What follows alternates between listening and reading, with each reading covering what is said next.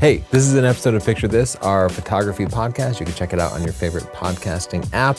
This week, we're talking about what you should charge for your photography services. So, assuming you want to go pro, we're going to walk through all the different elements of pricing models and pricing and checking out the competition and whether you should even list a price or not. This episode is brought to you by Squarespace. Whether you need a domain, website, or online store, make your next move with Squarespace. They have beautiful award winning templates, an all in one platform. It's super easy to use if you can drag and drop. You can make your own Squarespace website. If you'd like to start your free trial, go to squarespace.com slash Tony. And you don't even need a credit card. It's not a trick. You just sign up, you get your 14 days, and if you decide you want to buy it, you can get 10% off with the coupon code portfolio. Not a trick. And you know what? You could set up your Squarespace portfolio and actually set up a little store so somebody could give your a session fee, like right online and book you. Oh, that's smart. Pretty cool, right? So I wanted to talk about what to charge because it's a question that we get quite often. People, Probably the most common question. Yeah, yeah, people ask, what should I charge for portraits or what should I charge for a wedding? And it's a really complicated question and a complicated answer. It's 42. The answer to everything? Yeah. Tony. I mean, it's going to vary, right? There's that's the problem. There's no one answer we can give. There is no one answer, but I realized it was an important topic to cover when we had a friend who was an excellent photographer, an excellent person, a good business person, and they weren't surviving off of their photography because they realized when they did all the math, they were charging so little that they couldn't sustain themselves off of their prices. So we're going to take you through everything. We're going to address all of your fears, whether you're charging too much, whether you're charging too little. Will people take you seriously? Will people think that you're out of your mind with your prices? We're going to get to all of that. We're going to walk you through it. You're going to feel so safe after this. Can you talk about the anxiety that people feel with pricing in general? Like if you go and you're on one of these forums where people sell cameras, probably half the people won't even list a price with it. They'll be like, I have a D500, I don't know, contact me and talk about the price. People have a lot of anxiety around naming a price for anything, but especially their photography. We've learned talking to people about their portfolios. Like people will choose not to put a price up on their portfolio, not because they have some tech, like that's some their sales approach, but just because they're too anxious to set a price in stone. You might think, what if it's too much? And then they think it's too much and they don't even call me, but maybe I would give them a discount. Or maybe you think, oh, what if it's too little and then someone really rich approaches me and I could actually make money this time and ah, what am I going to do? People freak out. Yeah, they're afraid their friends are going to see it and think they're gouging or they're cheap or something. And you have to set a price though. You don't get out of this. You have to set a price. Even if you decide not to put it on your website, that can be okay. You, you have to know yourself what the price is going to be so that when somebody calls you, you know what to tell them. And you sound certain. You don't want someone to call and you go, oh, well, I don't know, maybe I could do it for cheaper if we did this, this, and this. Now, you'll know your price and you're going to feel confident about it after this podcast. I believe. Yeah, you can always add discounts. You can always say it's only 300, but I'll give it to you for 150 because you sound nice, something like that. Okay. One okay. thing to consider is your location. Okay, it's going to be, let's say you're shooting a wedding or you're doing engagement portraits uh, in New York City you have more people to choose from. So you have a bigger audience. So if you have a higher price, there's probably more people that make more money.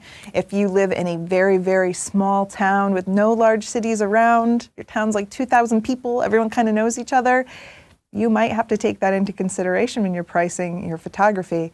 If you live in another country, you know, we know American prices, but I don't know what people are doing in India really necessarily. So you will have to do that research and find out what your location can support. Yeah. Like if you're in Oklahoma, you have to decide how many goats you should charge. Oh my gosh, are you seriously dissing Oklahoma again? We got so many hateful messages. It's just an old Texas Oklahoma rivalry thing that I don't care about at all. I'm just kidding. Okay, um, your time, right? Because you have to it's going to take you some time to do this stuff and people undervalue their own time. They people especially guys not to be sexist but guys especially think every project is going to take much less time than it actually takes. Are you saying that based on our office? Because you and Justin are always like, this should be done in 20 minutes. And I'm like, it's going to take a week. It's going to take a week. I have a whole lifetime of experience with dudes underestimating things. Like, oh, no problem. I yeah, I live just like 10 minutes away from there. I'll meet you there in 10 minutes. And then half an hour later. it's optimism, but also it sounds really obvious. I promise you, you you don't know exactly how much time things take you you could even get your own even if you work for yourself you could get your own time tracking app as though you're yeah. working for someone else. And then when you're actually editing clock in. And when you're done clock out and I think you'd be really surprised to find you spend far more time than you imagined, especially if you enjoy it. Sometimes I edit a picture and I think, oh, that took me like five minutes. And then I actually look at the time and it's been 40 minutes. Yeah, cut to the fast forward scene of the, the hands are spinning around the clock and the calendar pages are flying yeah. off and the seasons are changing. And I've grown a beard. well, so you might be saying, oh, 40 minutes, maybe you can't charge that. Maybe that means you have to be more efficient. Maybe that means you have to find a better workflow. Maybe it means that you're just not charging enough. Either way, you have to really understand how much time things take. And that's not just editing photos, that's packing your gear into your car, that's talking on the phone with your client and deciding what they want, your consultation. Uh, that's I don't know, showing up and setting up the studio or finding the location, the actual shoot itself, uh, and then, of course, culling through your photos. That takes long. It always surprises me how long that takes, and then the post processing.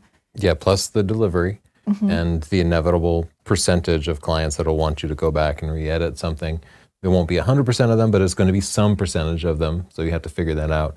I also want to say you mentioned the pre-sales consultation that you'll have to do, but you have to also factor in the the ones that don't end up being sales, your own sales time, where you talk to people on the phone and you spend 20 minutes and then they never call you back. Right. Like that's part of it. That is your time. You have to factor in your sales time too. Yeah, not necessarily charging every person for that, but you want to find out how many dollars per hour you would potentially be making with a certain amount of clients so that at the end of the year it's not some unlivable amount of money. You need to survive. I would prefer if you all lived, honestly, and had food and stuff.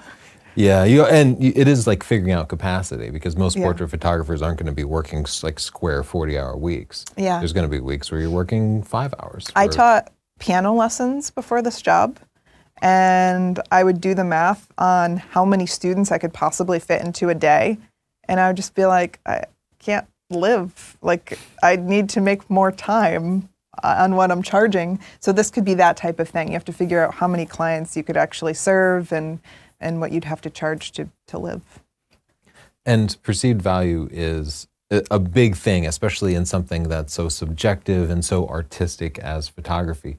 Uh, if you were to show people two bottles of wine, this is a great uh, example. Oh, wine is a, you're smart.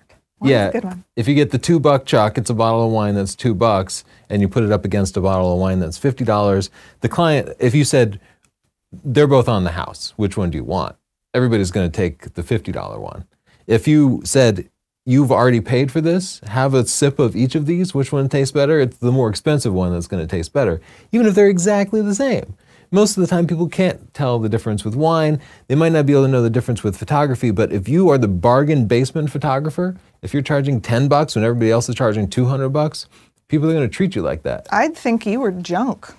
Yeah, even if the portfolio looks good, you're like, there's a reason it's cheap, right? There's some reason. We actually kind of ran into this problem with our business because we underpriced our books so much. Yeah. That people didn't realize how much of a value it actually was. Yeah, I not really to slip learned. a little plug in there, but Stunning Digital Photography, the ebook is $10 with 14 hours of video. And then we look at all the competition and they're charging uh, like $500 for something like 14 hours of video. Yeah, we're like, we're like, charging $10. Why what are we was doing? I such a bargain? I'm dumb. okay. What's our next thing?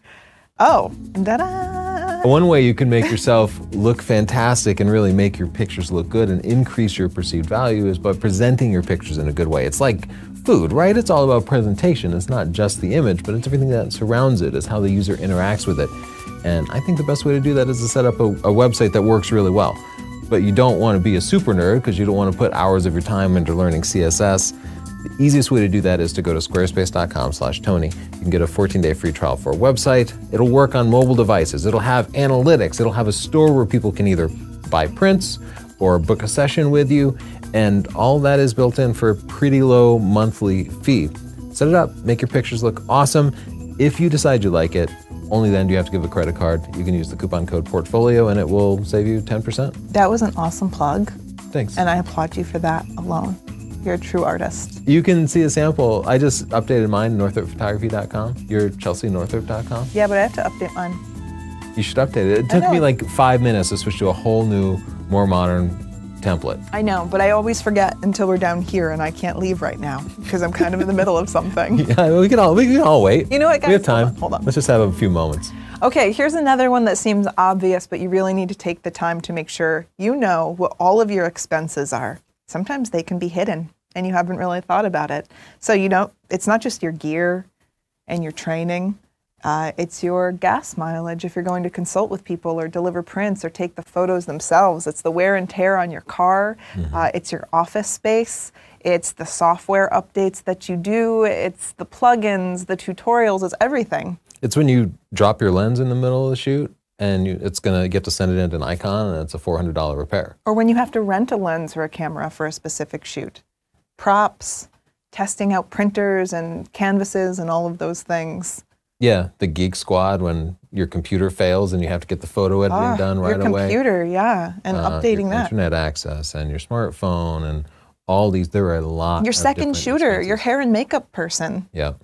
So, much. yeah, plan for things to fail and repairs and your insurance. You'll you know contact your renter's insurance or your home insurance and get all your equipment added on. You might need extra insurance if people are coming into your home, you know, so they don't slip and fall on the steps and sue you. Yeah. These are things that you need to factor in. It's going to be expensive. And the, just the general expenses of running a business. If it costs you X amount of dollars to run your business, you know you have to make something over that. So you Yeah. have to know all of your expenses, and then that'll help you figure out what your prices should be. And maybe now you need a bookkeeper. Maybe now you need an accountant. It starts to a kind of bookkeeper. Yeah. it starts to, to escalate like that. Let me just say, uh, it's it varies depending on where you are, what country you're in, and what state you're in. But um, you can generally deduct some portion of your expenses against your income. So if you spend hundred dollars a month on your smartphone and internet access, and you use it exclusively for work, then uh, the first hundred dollars that you make in photography will be tax free. And there's all sorts of complicated rules about that. Um, talk to an accountant and get it worked out. Not but that. some people will go photo- being a photographer for years, making tens of thousands or hundreds of thousands of dollars, and not realize, oh, I could have been deducting, uh, you know, 25% of my electric bill this whole time. Yeah, where we are anyway, you can write off whatever percentage of your house you're using towards your business. You can write that off on your taxes. Yep, and it just reduces your taxable income. It's not like it's free; you still have to pay, but that can be a lot. It can be half. It adds up. Yeah, so definitely talk to the accountant about it. Uh, let's talk about pricing models a Oh, little there- bit. There's so many different ways to price your photography, um, and it's interesting. I- You really have to look into it and see what you think would work for you. You might even have to try a few different things, or go into some forums and talk to people and see which different pricing models they like. Some people do just a flat fee, but it, you know, just sit down, I'll take the pictures and do the retouching and give you this many digital copies, and that's it. Yeah, Um, people like that because they know exactly what it's going to cost. It'll be, you know, two hundred dollars, and they'll get their four digital images at the end. There's no surprises. Yeah, and some people do a session with the print. So you have a a sitting session. Maybe it costs one hundred dollars just to get into your studio, and then whatever pictures they end up liking, they they buy that and they buy the prints or they buy the digital files. Sometimes that can be a surprise. They know it's going to be a hundred bucks, but in the back end, when they're looking at the prints, and uh, they might get pulled into spending thousands of dollars on prints. Sometimes people will spend ten thousand dollars on prints, which means the photographer can now make a whole bunch more money than they ever expected. Well, that works out really well. So this isn't a model that I use, but I like to look into these things just to stay abreast for all of you. Um, there's a, an IPS, an in-person sales group, and people go out and they take pictures and they do not give their digital files, which I respect because then someone can change them and edit your work. What they do is they go to uh, their client's house and they show them canvases or metal prints or acrylics. You really have to see the final product. And they show them on their walls or they let them pick out books. And they can take uh, just a simple, I've seen some of them take a simple family shoot and end up making $10,000 just by making beautiful canv- canvases or whole arrangements of photos, framed photos that go behind a person's couch or on a very specific wall. So you're making a final product, right? It's not just about giving them a picture and saying, hey, yeah, get this printed at Walmart. Hope that works out for you. You're making sure that your final delivered item is beautiful and that your client loves it. You know what I've seen done is they'll they'll print like a 24 by 30 print of the family, and it'll be big and beautiful. And they're like, "Do you want this print? It's uh, $400." And they'll be like, "Whoa, I wasn't planning to spend $400."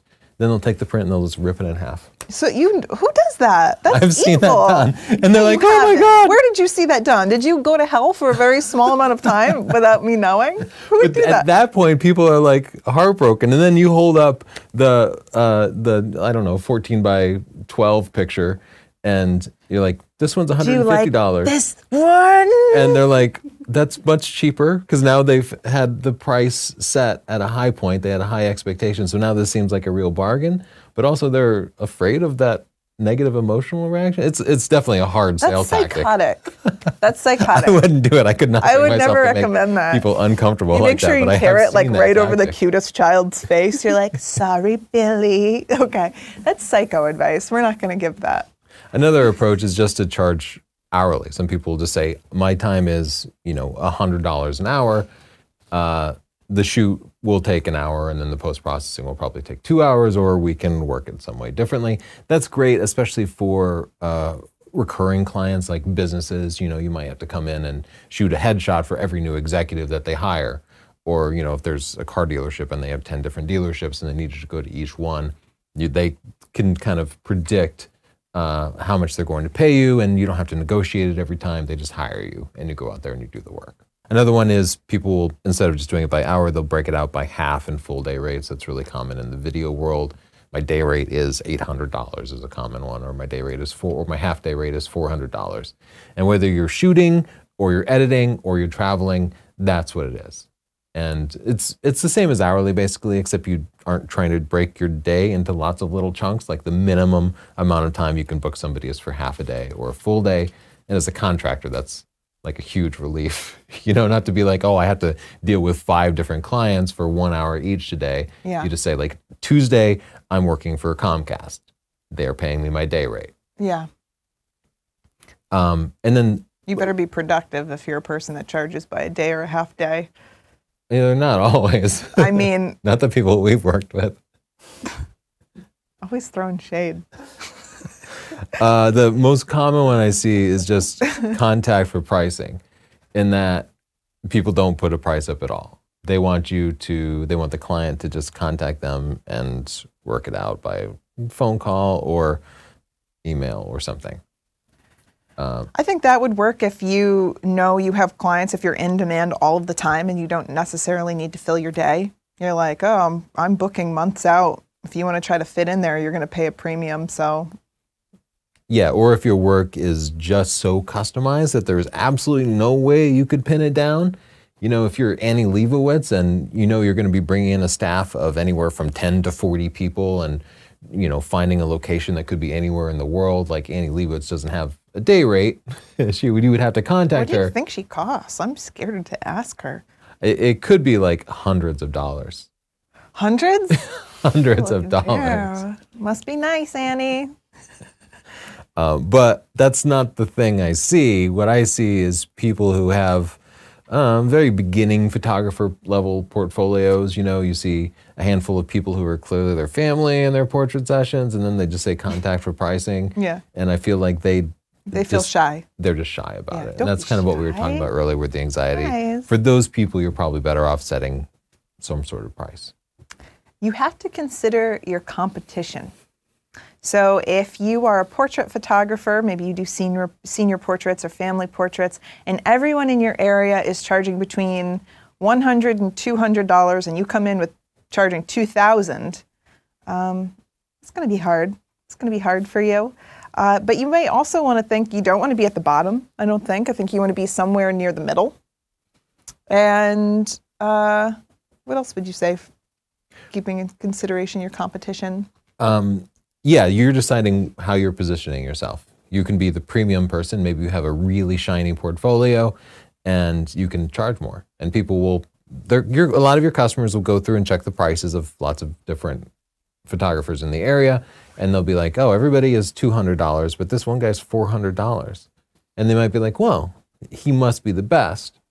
you that higher price will immediately eliminate you from the running for a lot of people. They're like, that's out of my budget. I'm just going to go for one of the cheaper photographers. But then there's some portion of your audience who that higher amount will be fine for Well, them. one of the photographers I talked to, I talked to a few photographers before making this podcast. They said that they didn't want to be the person hustling doing mini sessions all day, every day. They'd rather find a few good clients and really enjoy their work and really put the extra time in and and make something that they're very proud of and find the maybe one in 10 person rather than trying to be right for everybody. You can't be right for everybody.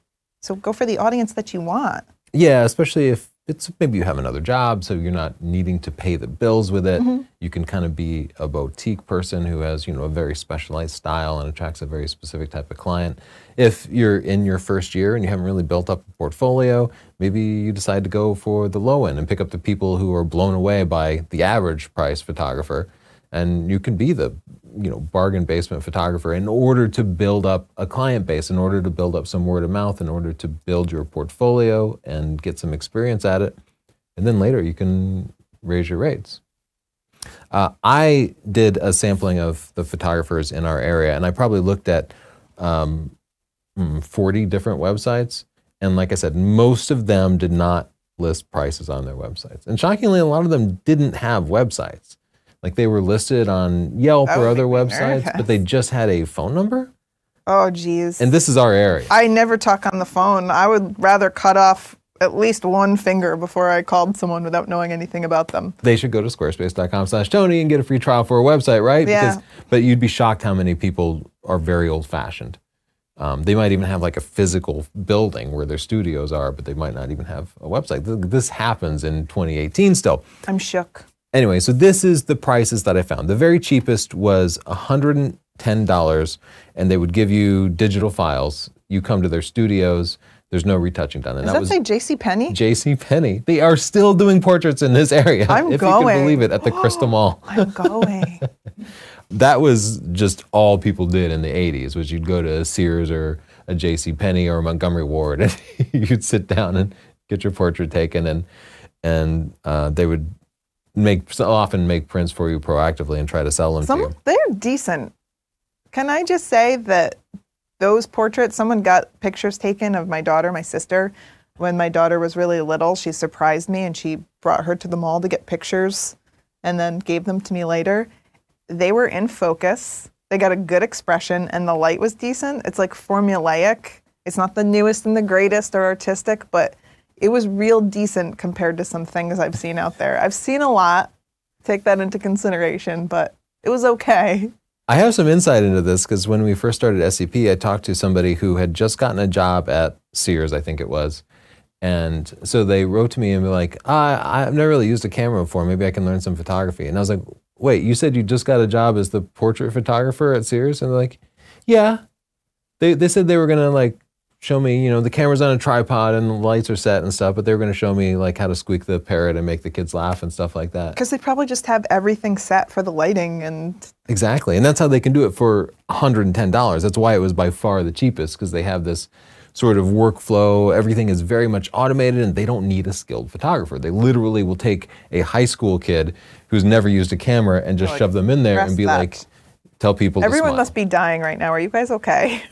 guys okay? I was shocked by it too. And I was like, well, what camera did you use? I think it was like a T3 or something. Like it was just bare bones entry level camera that was just hardwired into a computer. But JC it's Penney's cleaning up. fine. Like people are happy with those. That's fine. It gets the job done.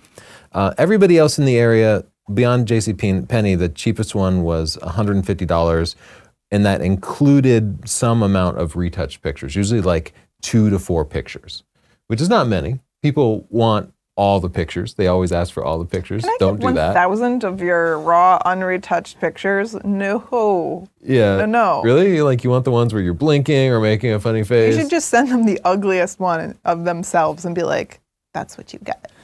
you never ask again. The highest price I found was somebody wanted uh, $350 for a session that included digital images. So that person decided they were going to be like the premium service.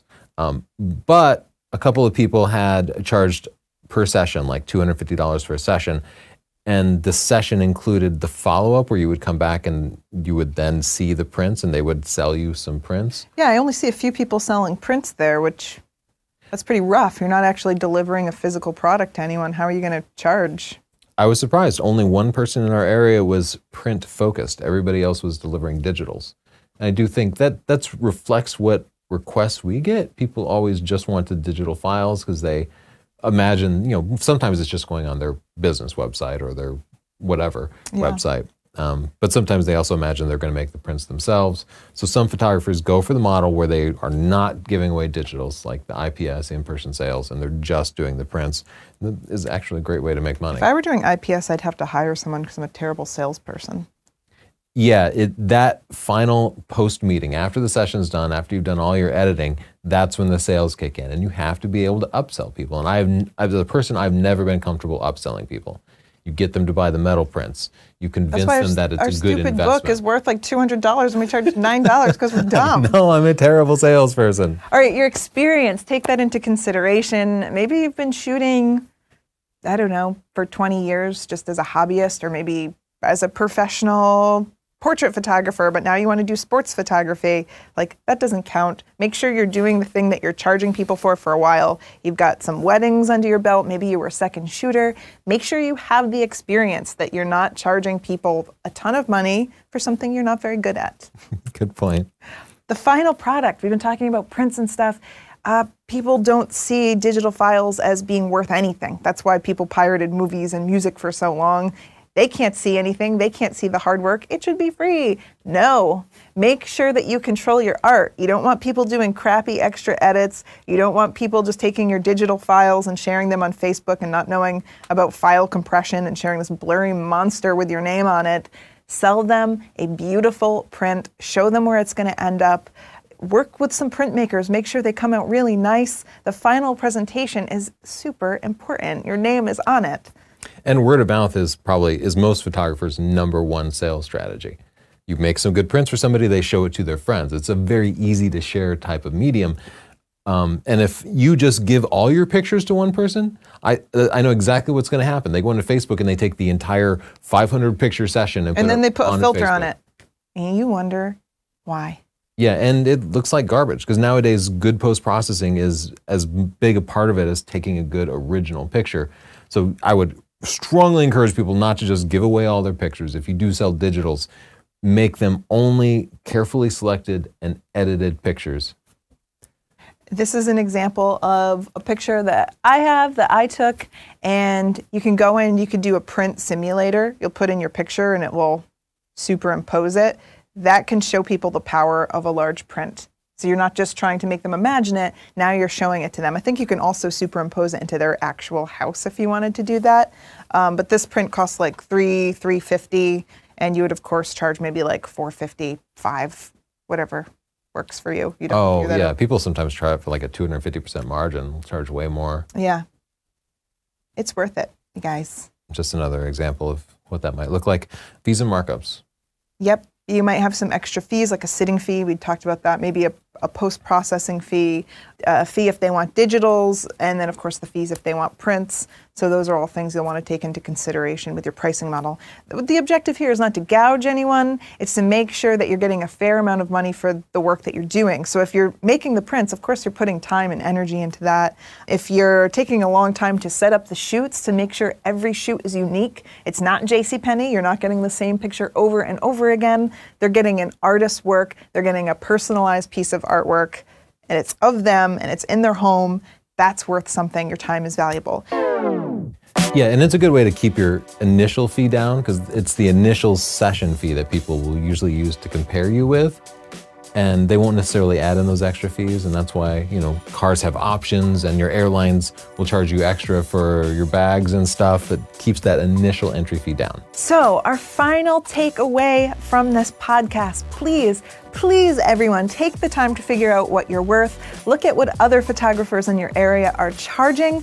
Think about your business model and how you can deliver a final product to your clients, and then charge enough to live. You deserve it. Photography is a valuable skill, so put the energy in to figure out a great price for you. I hope we helped you figure it out. Thanks for joining us on the Picture This Photography podcast. And thank you, Squarespace, for making this podcast possible. If you'd like to take your pictures and put them into a portfolio so your clients can see them, you can go to squarespace.com slash Tony. You can make a free website for 14 days, no credit card needed. If you decide that you like it, you can use the coupon code portfolio and get 10% off. Thanks.